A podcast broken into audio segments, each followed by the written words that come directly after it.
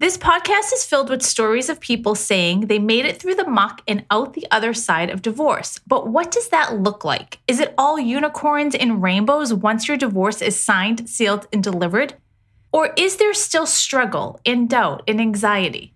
Today, I talked to someone who not only made it out the other side personally, but she also helps people in her professional work do the same. There really is light on the other side of divorce, so let's go find out what that looks like.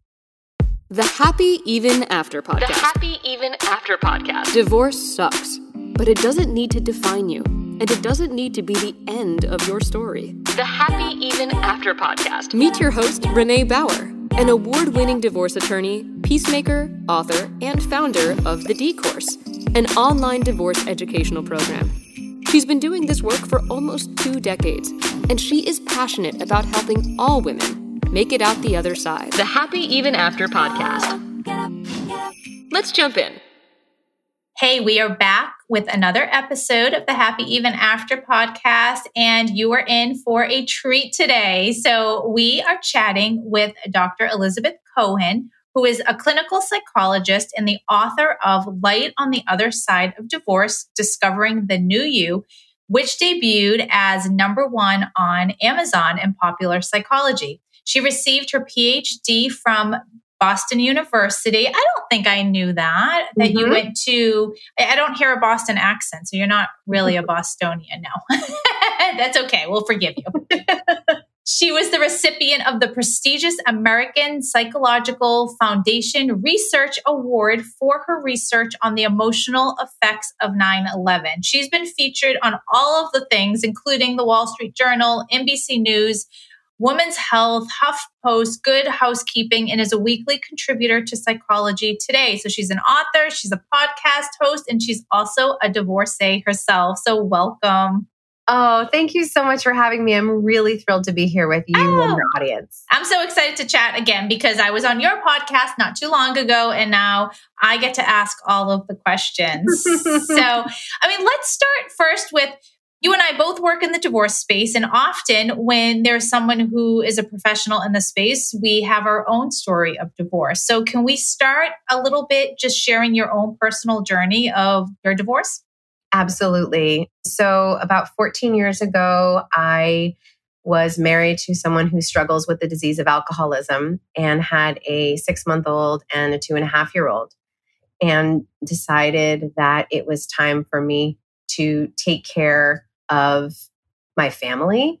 And I, am always careful because I, I want to say he left, but I actually asked him to leave and kicked him out. So I protected my family. And that became, became the process of raising these two incredibly young children by myself while managing the relationship with someone who struggles with alcoholism.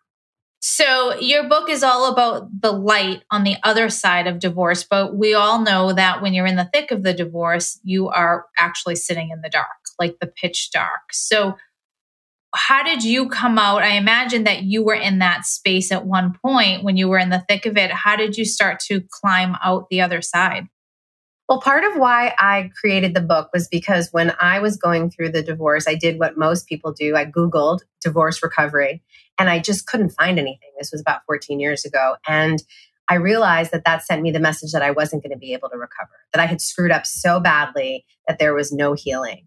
And that was gut wrenching. And I remember sitting in my bed and thinking, I've made the biggest mistake of my life, except there was no alternative. I had no other choice. And so I unfortunately had so much training in psychology that I just pieced together, you know, what I did with clients, what I learned in trainings. I did extra trainings, one foot forward, two steps back, just trying to move through the experience. And I share in the book this um, moment where I was in the park and I had just shared with some parents about my ex and some of the dramatic stories and they were all you know mouths wide open and heard all the details and I actually was pushing my kids back in their double stroller back home. And I was at this crossroads. There really was a two paths. And I thought to myself, I can either continue to tell this story, which is about what he's done and us as the victims, or I can figure out how I got here with love and compassion and gentleness so that I don't end up here again. And it was really that moment where I thought, okay, I can either stay in the darkness or crawl towards the light. Hmm. And I think what's so interesting about what you said is you are a clinical psychologist, like you work in this space, and yet you still struggled with it. And so that tells me that there isn't really a black and white answer as to how to go through the divorce recovery. And it's a journey along the way. So, what would your advice be for someone who's kind of stuck in that darkness? What's the first thing that they do? I mean, that's such a good question. Absolutely. I mean, I was a therapist helping other people. So, still unable to really help myself in the marriage. So, I had a lot of shame. So, I'd say the first thing is to really be deeply compassionate to yourself and know that you've done everything you possibly could. And wherever you are today is where you work to get to and did everything you possibly could. So, first, huge amount of self compassion and releasing some of the shame around the divorce and that this is happening to you. And then I always say, don't focus on the external, focus on the internal. What is going on for you internally? What did this relationship bring up? What do you want to repeat or not repeat?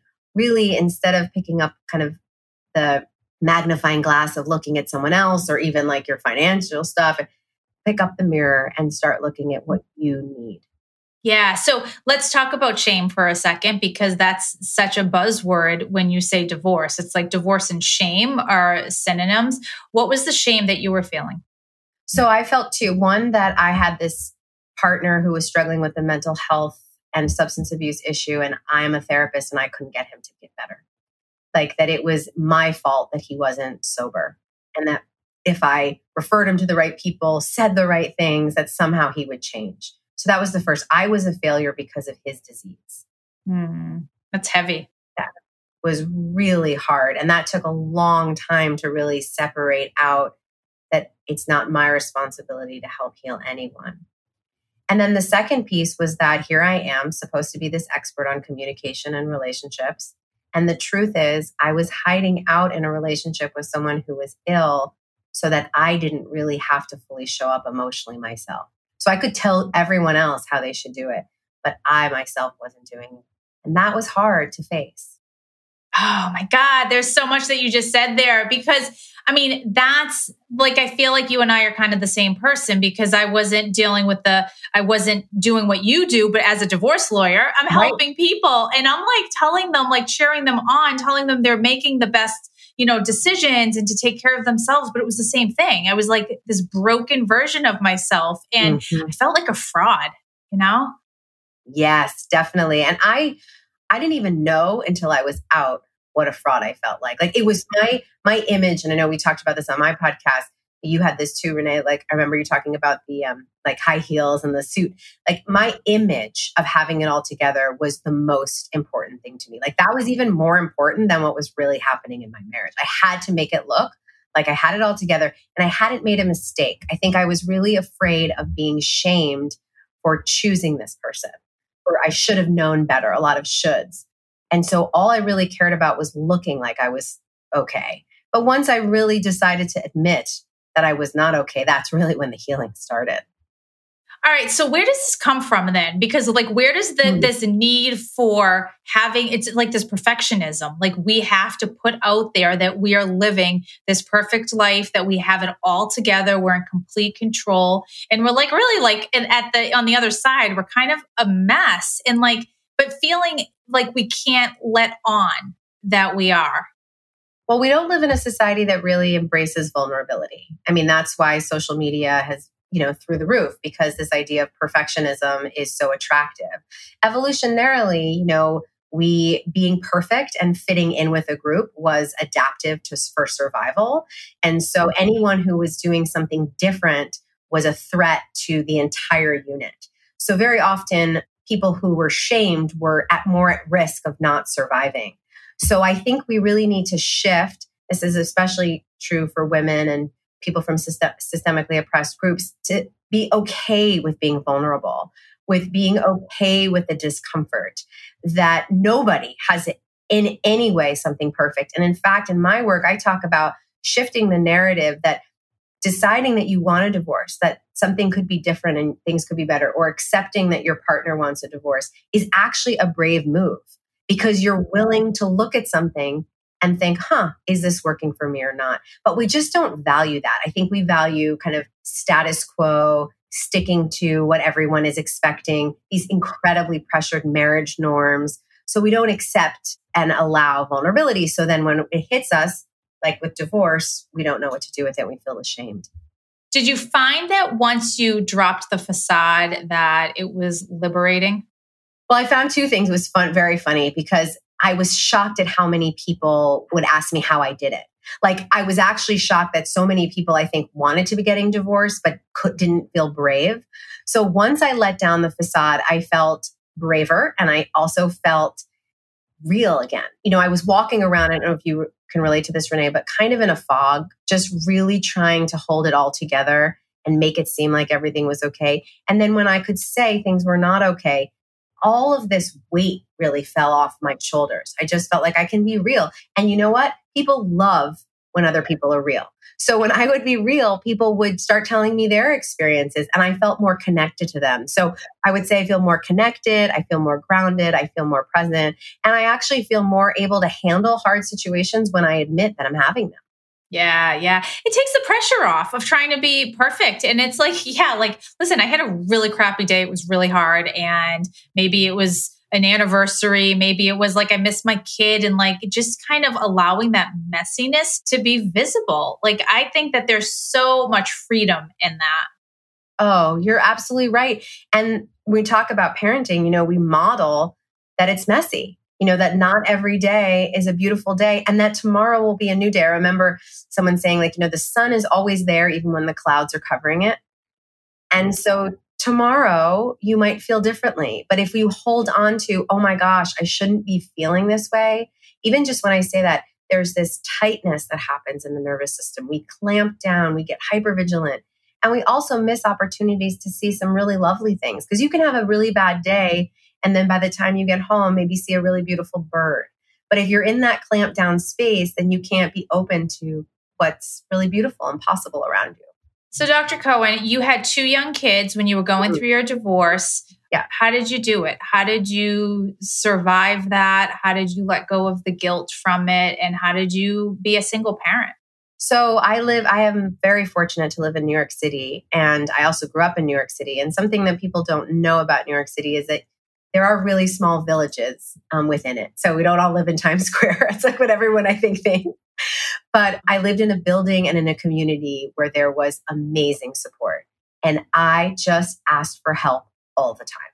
I had no shame in asking for help. I'd ask for people to bring food by. I'd ask them to take my kids. I'd ask them to have them for sleepovers. I just asked and asked and asked because I just knew I couldn't do it myself. And I was also spent a lot of time being proud of myself for just getting through the small things like getting the groceries or putting them to bed.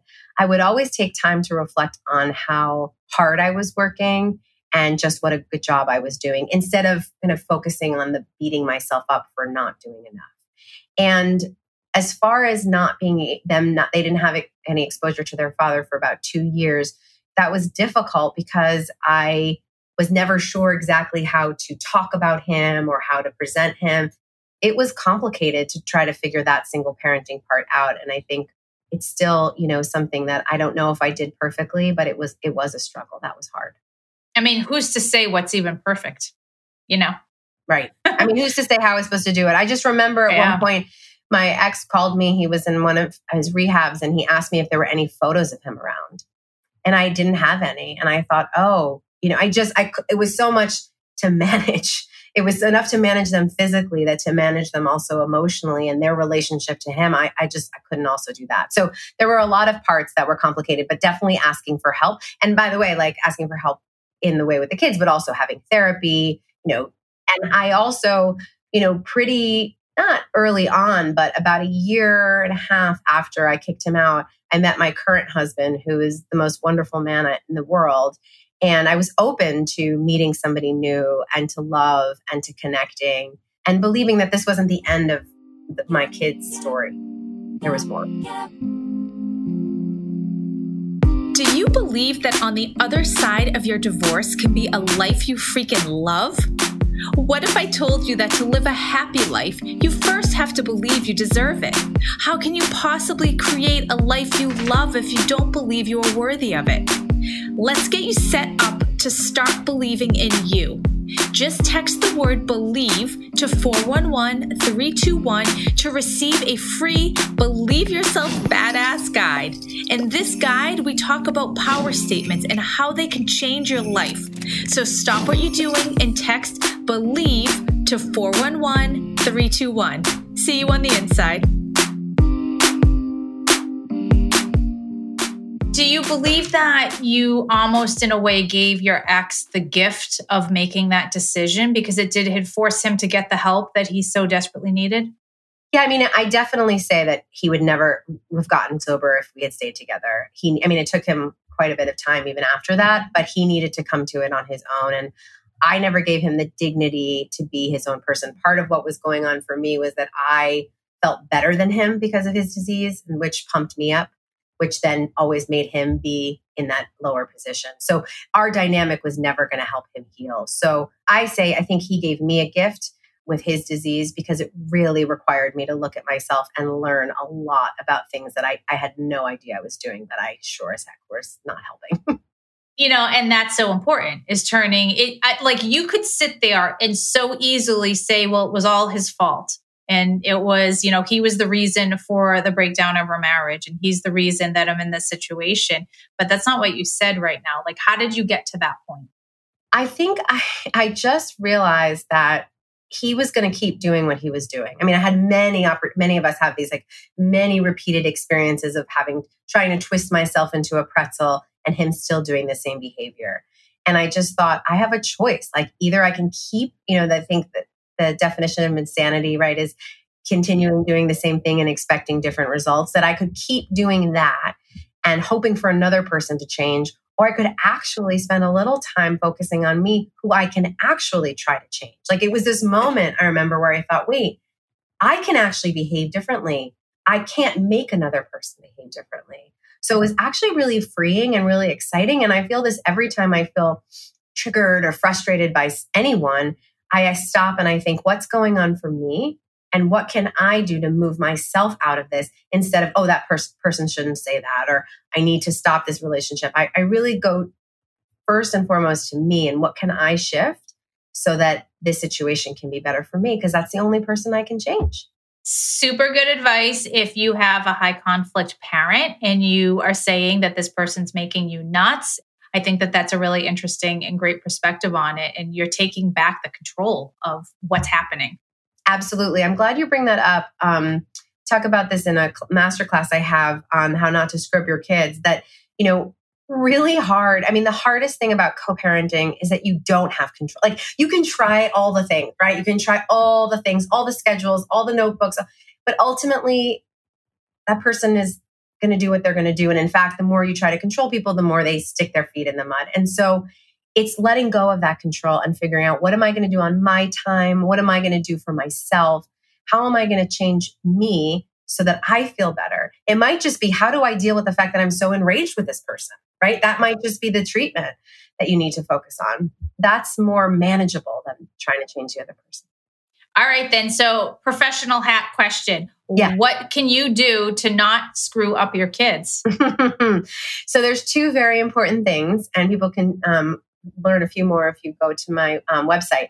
But the two most important things is do not talk smack about the other parent. Like, I get it, they suck. You have so many reasons to be upset. Like, I'm not denying your experience. That's what I'm here for. That's what Renee's here for. Like, you have people to help support you in your rage, your, and I call it in my book righteous anger. But if you talk with your kids about it, it puts them in an impossible position because kids are meant and developmentally appropriately attached to both parents. And so if you start talking about the other parent, they will feel this need to ally with one of you. And that is a completely biologically unadaptive thing for them to do. It also teaches them that you are someone who talks about other people behind their back. So they will be walking around uncomfortable and worried about when it's going to happen for you, for them, when you're going to talk about them. So that's the first thing. The second thing is always separate out your feelings from their feelings. So I give this example that, you know, you have this plan for a joint birthday party dinner with both and your ex cancels and you are enraged. Before you turn to your kid and say, Do you want to go? Or are you mad at dad? Or whatever it is, ask yourself how you're feeling first. Write it all down, list it all out, allow yourself to feel those feelings, and then be curious about what your kid is feeling because they do not feel exactly what you feel. I'll share this quick story about this, how it happened in my life. So my ex-husband was got remarried and his wife was due with the baby and my son was about nine. And I'd ask him and check in, you know, and he, they would tell you unskillfully, how are you feeling about the baby coming? They had never really lived with their biological dad primarily. So here was this new baby who was going to live with their dad. So I imagine there were some feelings. So I'd ask, how are you feeling about it? How are you feeling about it? And at one point he turned to me and he said, Mom, you know, you keep asking me about this. I'm okay. Are you okay with this? And he was right. I was not. It was all about me. Like I was not, I was like, here he was, not with me with the kids. And now he's, and so I had all this work to do. And I could have, I was about to change the visit, visitation and do all this stuff under the guise of like helping the kids transition to this new baby. But really, that was BS. It was about my feelings. So I really want to encourage parents to constantly figure out what are my feelings and what are my kids'. Ooh, that is such hard work. Like sometimes so you don't want to look, you don't want to hold the mirror up. Like you want to just turn it out and and let someone else take the blame for it. You are proposing like I think what takes practice. Totally. And gentleness. One step forward, two steps back. None of us do this all the time. It's all about awareness. If you are aware of your behavior, even if you're acting irrationally, at least you're aware that is helpful for your children and for your general nervous system.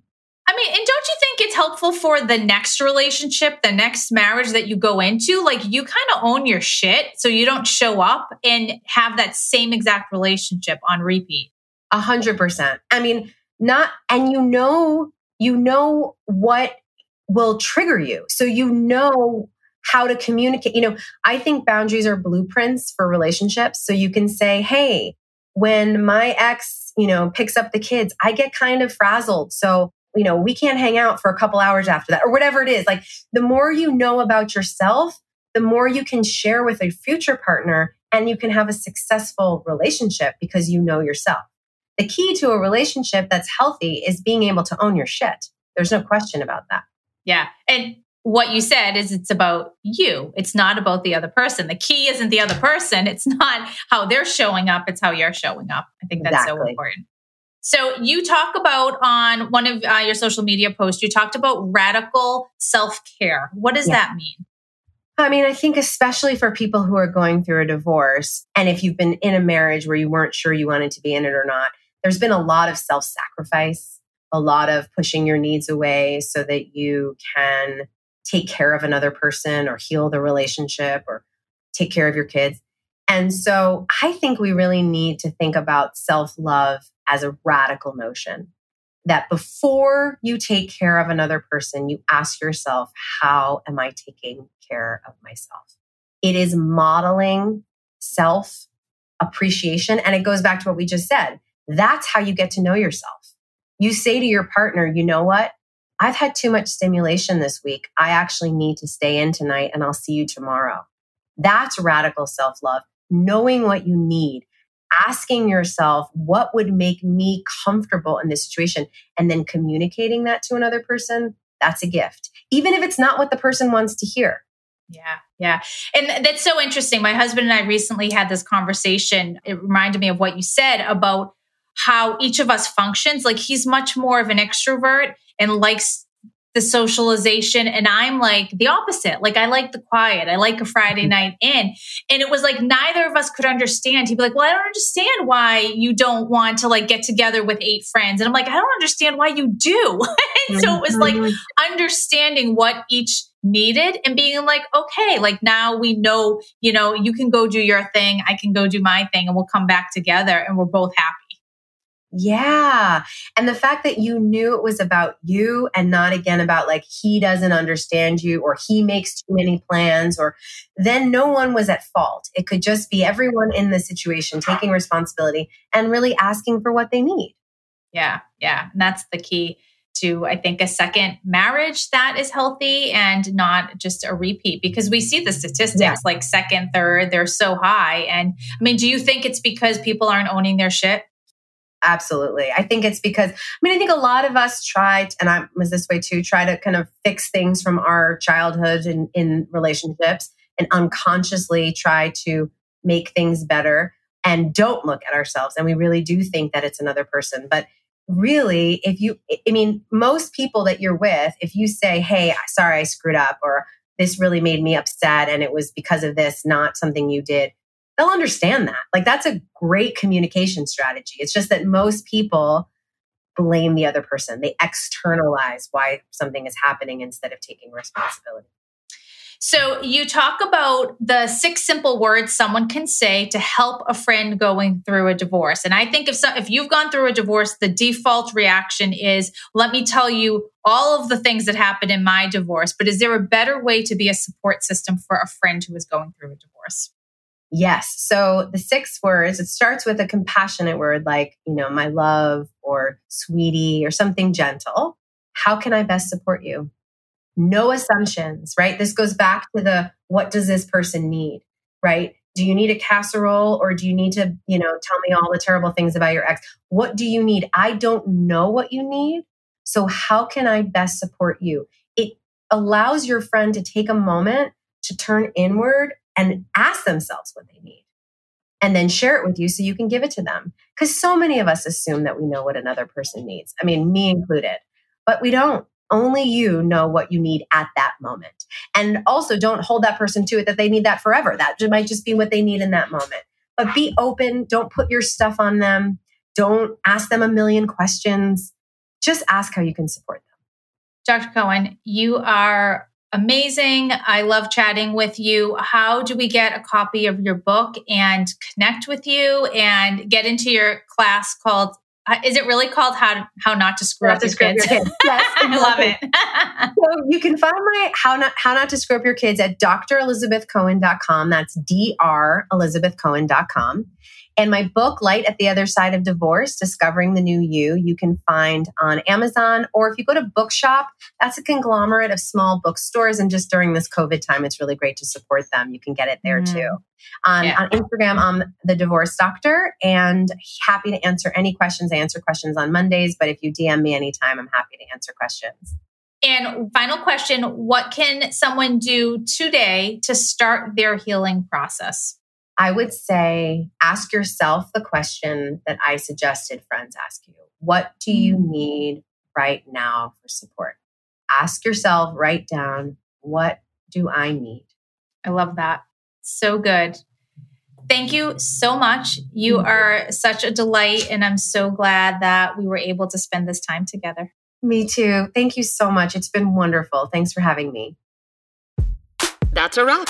Link up with us at MsReneeBauer.com. Remember to rate and review and share with anyone you think might find this episode helpful. You can change your story and live happy even after.